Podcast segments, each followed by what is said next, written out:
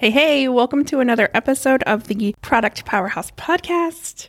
I think today's going to be a fun episode. We are going to talk about something that happens to every single business owner on the planet. I don't think there has ever been a business owner who has never dealt with this problem. And if they say they haven't, I would call them a liar that's a bold statement. I would never be so rude to someone. but you know what I mean? Like, I would completely doubt what they were saying if they told me that they had launched or they had put out something and never gotten any sales. So, today's episode is four questions to ask yourself when something's not selling. So, whether that's a product, a new collection, everything, it could be everything. four questions to ask yourself. And we're kind of going to walk through those what to do, how to fix it, and do the best you can. So let's do this thing. Welcome to the Product Powerhouse Podcast, where we talk about what it's like to run a product based business. We'll be sharing specific, actionable tips for your online store, chatting with other shop owners to go behind the scenes of their successful product based businesses, and having a blast talking shop. I'm your host, Erin Alexander. I'm the founder of Alexander Design Company, a web design and marketing agency for e commerce businesses. We work with incredible entrepreneurs to create an unforgettable online presence for their shop. Now grab a nice coffee and let's chat.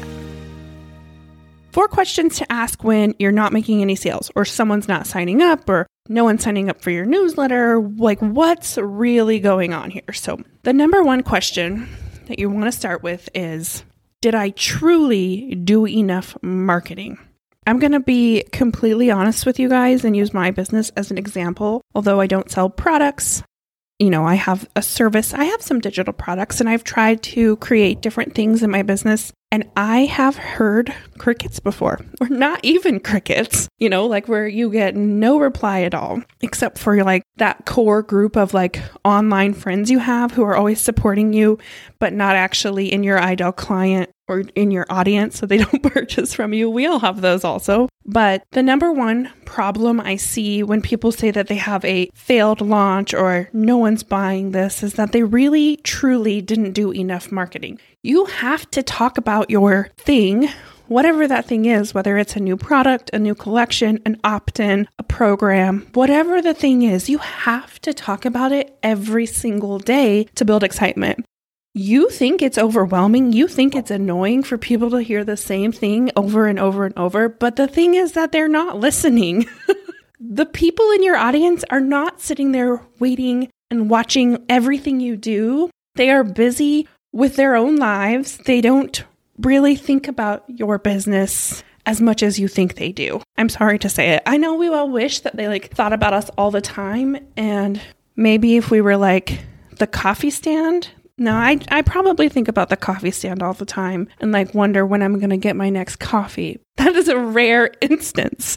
So, problem I mostly see when people are, are launching new things is that they're not actually talking about it enough. Maybe they're sending one newsletter or talking about it on Instagram a couple of times, or they put up a single post in their Facebook group or Facebook page, and that's just not enough. You have to talk about it every single day for probably like two weeks, if not more, depending on like how much your thing costs, how, you know, what's the commitment level. You have to talk about it a lot. The most common problem I see is that shop owners don't really have a marketing plan. They're like, oh, I just post to Instagram every single day. That's not really aligned with a strategy or anything like that.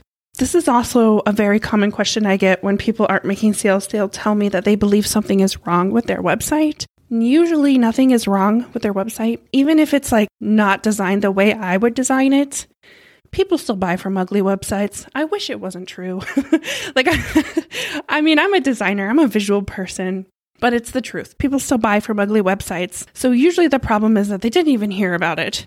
Even in my own mastermind, my friends are like, but have you talked about the club lately? Because we haven't heard you've been talking about it. So, you know, and they're like very attuned to my business. So people aren't hearing. You're not doing enough marketing. That's the number one question to ask.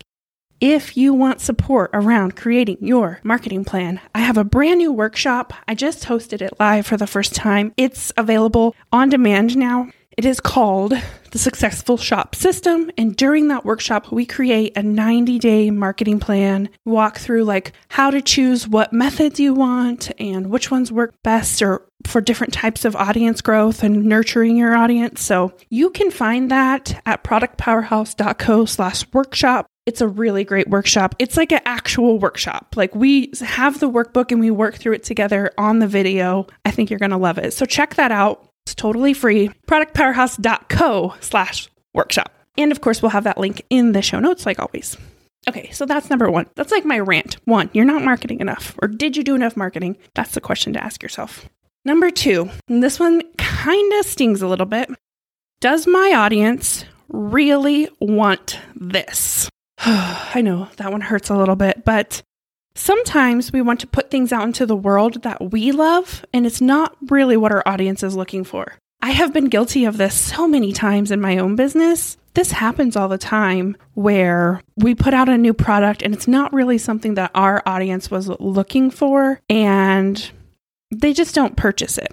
They might be excited about the product. They might have clicked yes that they were interested in the polls you did, like because they love you and support you, but they might actually not be in the market for whatever the product is or whatever the thing is. So there's a few like kind of sub questions to ask yourself that can make this feel a little less personal. So, is it the right season to buy the thing? A perfect example of this is how the retail stores put swimsuits up in February. And in my part of the state, it snows in February. It's so annoying to see the swimsuits up in February. But what's really frustrating is like when it's time to buy a swimsuit, say like late May, early June, there are no swimsuits. So it's very frustrating for consumers. And in the online space, we get to be a little more in the moment, which is really cool. So, you know, make sure the timing of your product is correct. If you're trying to sell swimsuits in February, it might be tough because people aren't ready to think about swimsuits yet. They're like, I just want to stop freezing, or vice versa. If you're trying to sell a coat, it's not going to work if you're trying to sell a coat in June. So you kind of have to plan around the seasons. You know, that would be great for apparel. Some things like jewelry are always needed, but there might be some timing issues. Another one is is there a reason to purchase it? So, a really great example is right now, it's like two weeks until Mother's Day. And so all of the stores are focusing on Mother Day sales. And here's the funny thing they have the same products available, but now it's a gift for mom. Even though they had this thing before on their website, suddenly it's a gift for mom. So it might be that your clients need a reason to buy the thing in order to get that sale.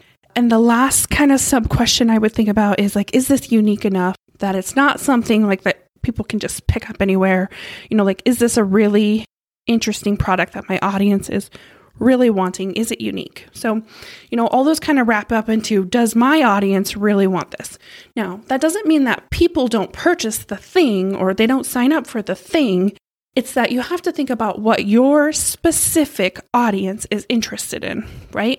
And that's that can be kind of tough to think about all the time. So you definitely want to do all of that ideal client research. I feel like this should be its own podcast episode. I'm more about like, what does the data say about my ideal client?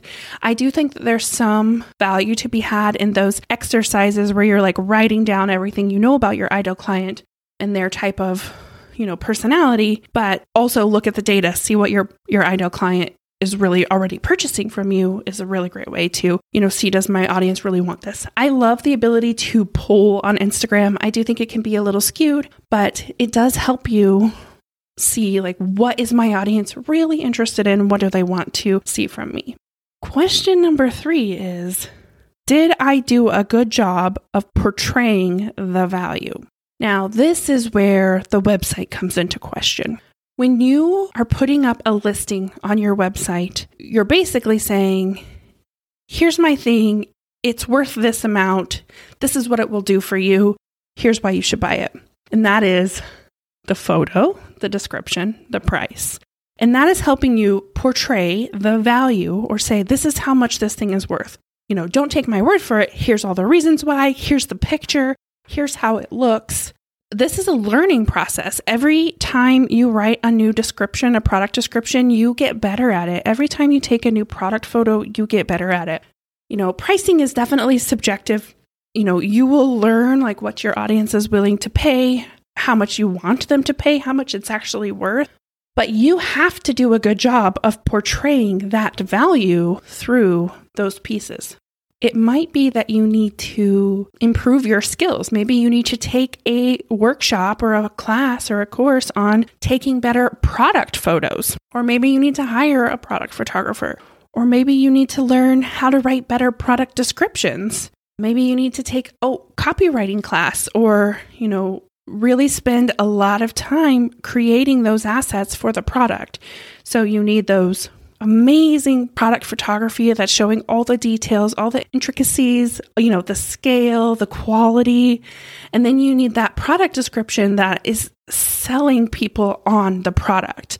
And those two things go hand in hand. And then you add in the price, which is saying, hey, you see these, you know, you see this picture and you see this description, and I'm telling you it's worth this much money.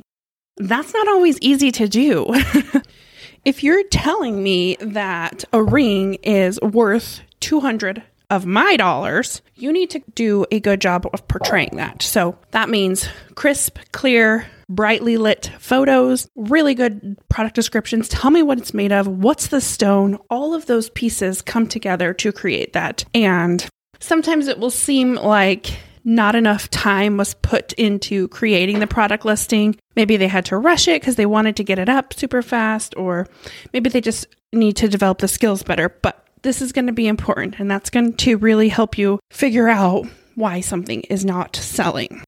These three things the first three questions did I do enough marketing? Does my audience really want this? Did I do a good job of portraying the value? Those are, you know, fixable. You can go through and you can figure out how to take better pictures or how to do a better job of portraying the value. You can talk to your audience and see if they really want the product. You know, like, why is this not, how's it not translating? And part of that could just be because you're not doing a good job portraying the value. And then, did I do enough marketing? You can create a marketing plan. So, the fourth question is what can I learn from this? Because every time you have something that just doesn't go the way you want it, I don't want to say failure because I think putting something out there and trying is not a failure, even if you didn't get any sales. I don't think it's a failure. Putting something out there, putting something new into the world is half the battle. So if it did not go according to plan, according to what you had hoped, what can you learn from this? You know, how can you fix it? Can you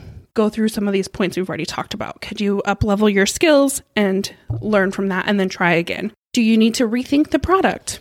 Do you need to come up with a better marketing plan? I want you to really think about what can I learn from this situation where it didn't go as I had hoped it would and write that down and keep track of that because the next time you launch something, it's going to be better. So, I want to give you a real life example in my own business. In the fall, I wanted to launch a mastermind. Like, I wanted to bring women together, shop owners, a community, and really create a tight knit community where we were supporting each other, we were helping each other through our goals, and it was really like a place people wanted to hang out. So I created a mastermind and I wanted it to be a higher level or a higher price point because I really wanted people who were invested.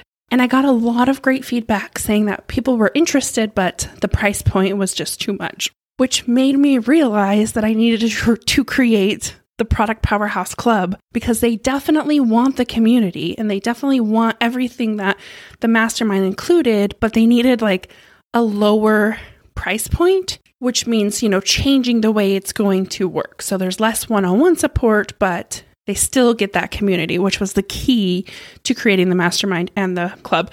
And my audience told me what they wanted. So even though I struggled to get people signed up for the mastermind, when I launched the club a few months later, it was very successful and it was really exciting because I had listened to what they told me and I did a better job of portraying the value and I did enough marketing. That was actually the very first time I had followed through on a full time marketing plan even though I have always known how to market, I don't always execute well. So I went through these four questions. How could I improve the sales or the signups for my next program that I wanted to launch? And I really took it as what can I learn from this? I never felt like a failure. I never belittled myself about it. I just took that information and said, what can I learn from this? And what is my audience telling me that they want? And you can take that same approach with your products, your collections, whatever your thing is that we've been talking about throughout this episode. You can apply these things. And these same four questions is exactly questions I used to create the new thing, which was the Product Powerhouse Club. I hope you find that encouraging, inspiring. And if you kind of want more of this, the club is the perfect place to be. it's a really great community of shop owners who are taking their business seriously and, you know, working together, collaborating, leaning on each other, sharing goals, and learning. Definitely check out the club. You can find that at productpowerhouse.co slash club. There you go. Now you have four questions to ask yourself when you're not getting the sales you want to be seeing on your products. I'd also like to note that if you go through this and you make adjustments and you fix the things that don't seem to be working, it's going to set you up in the long run. Like when you create better product photos and when you create more accurate descriptions, that is better for SEO. So, the work you do to improve and to figure out why things aren't selling the way you'd like them to sell helps you in the long run. So, instead of just giving up and deleting the product, throwing in the towel by going through this process of improving and tweaking and you know really getting down to the root of why things aren't selling that's going to help you in the long run. It's going to keep your business flowing even if you're not getting sales today. There's an added bonus to asking yourself these four questions. All right that's all i have for you today. I will see you next week on the podcast. Thank you for listening to the Product Powerhouse podcast. It means so much to me that you take the time out of your day to listen to this podcast. It's my favorite thing to create, and I am so grateful that you've taken the time to listen. If you enjoyed this podcast or you have listened to other episodes and enjoyed those, it would mean the world to me if you could take a minute out of your day to leave a rating and review on Apple Podcasts. This helps me get the show out to more people just like you who are out there trying to grow their own product based business.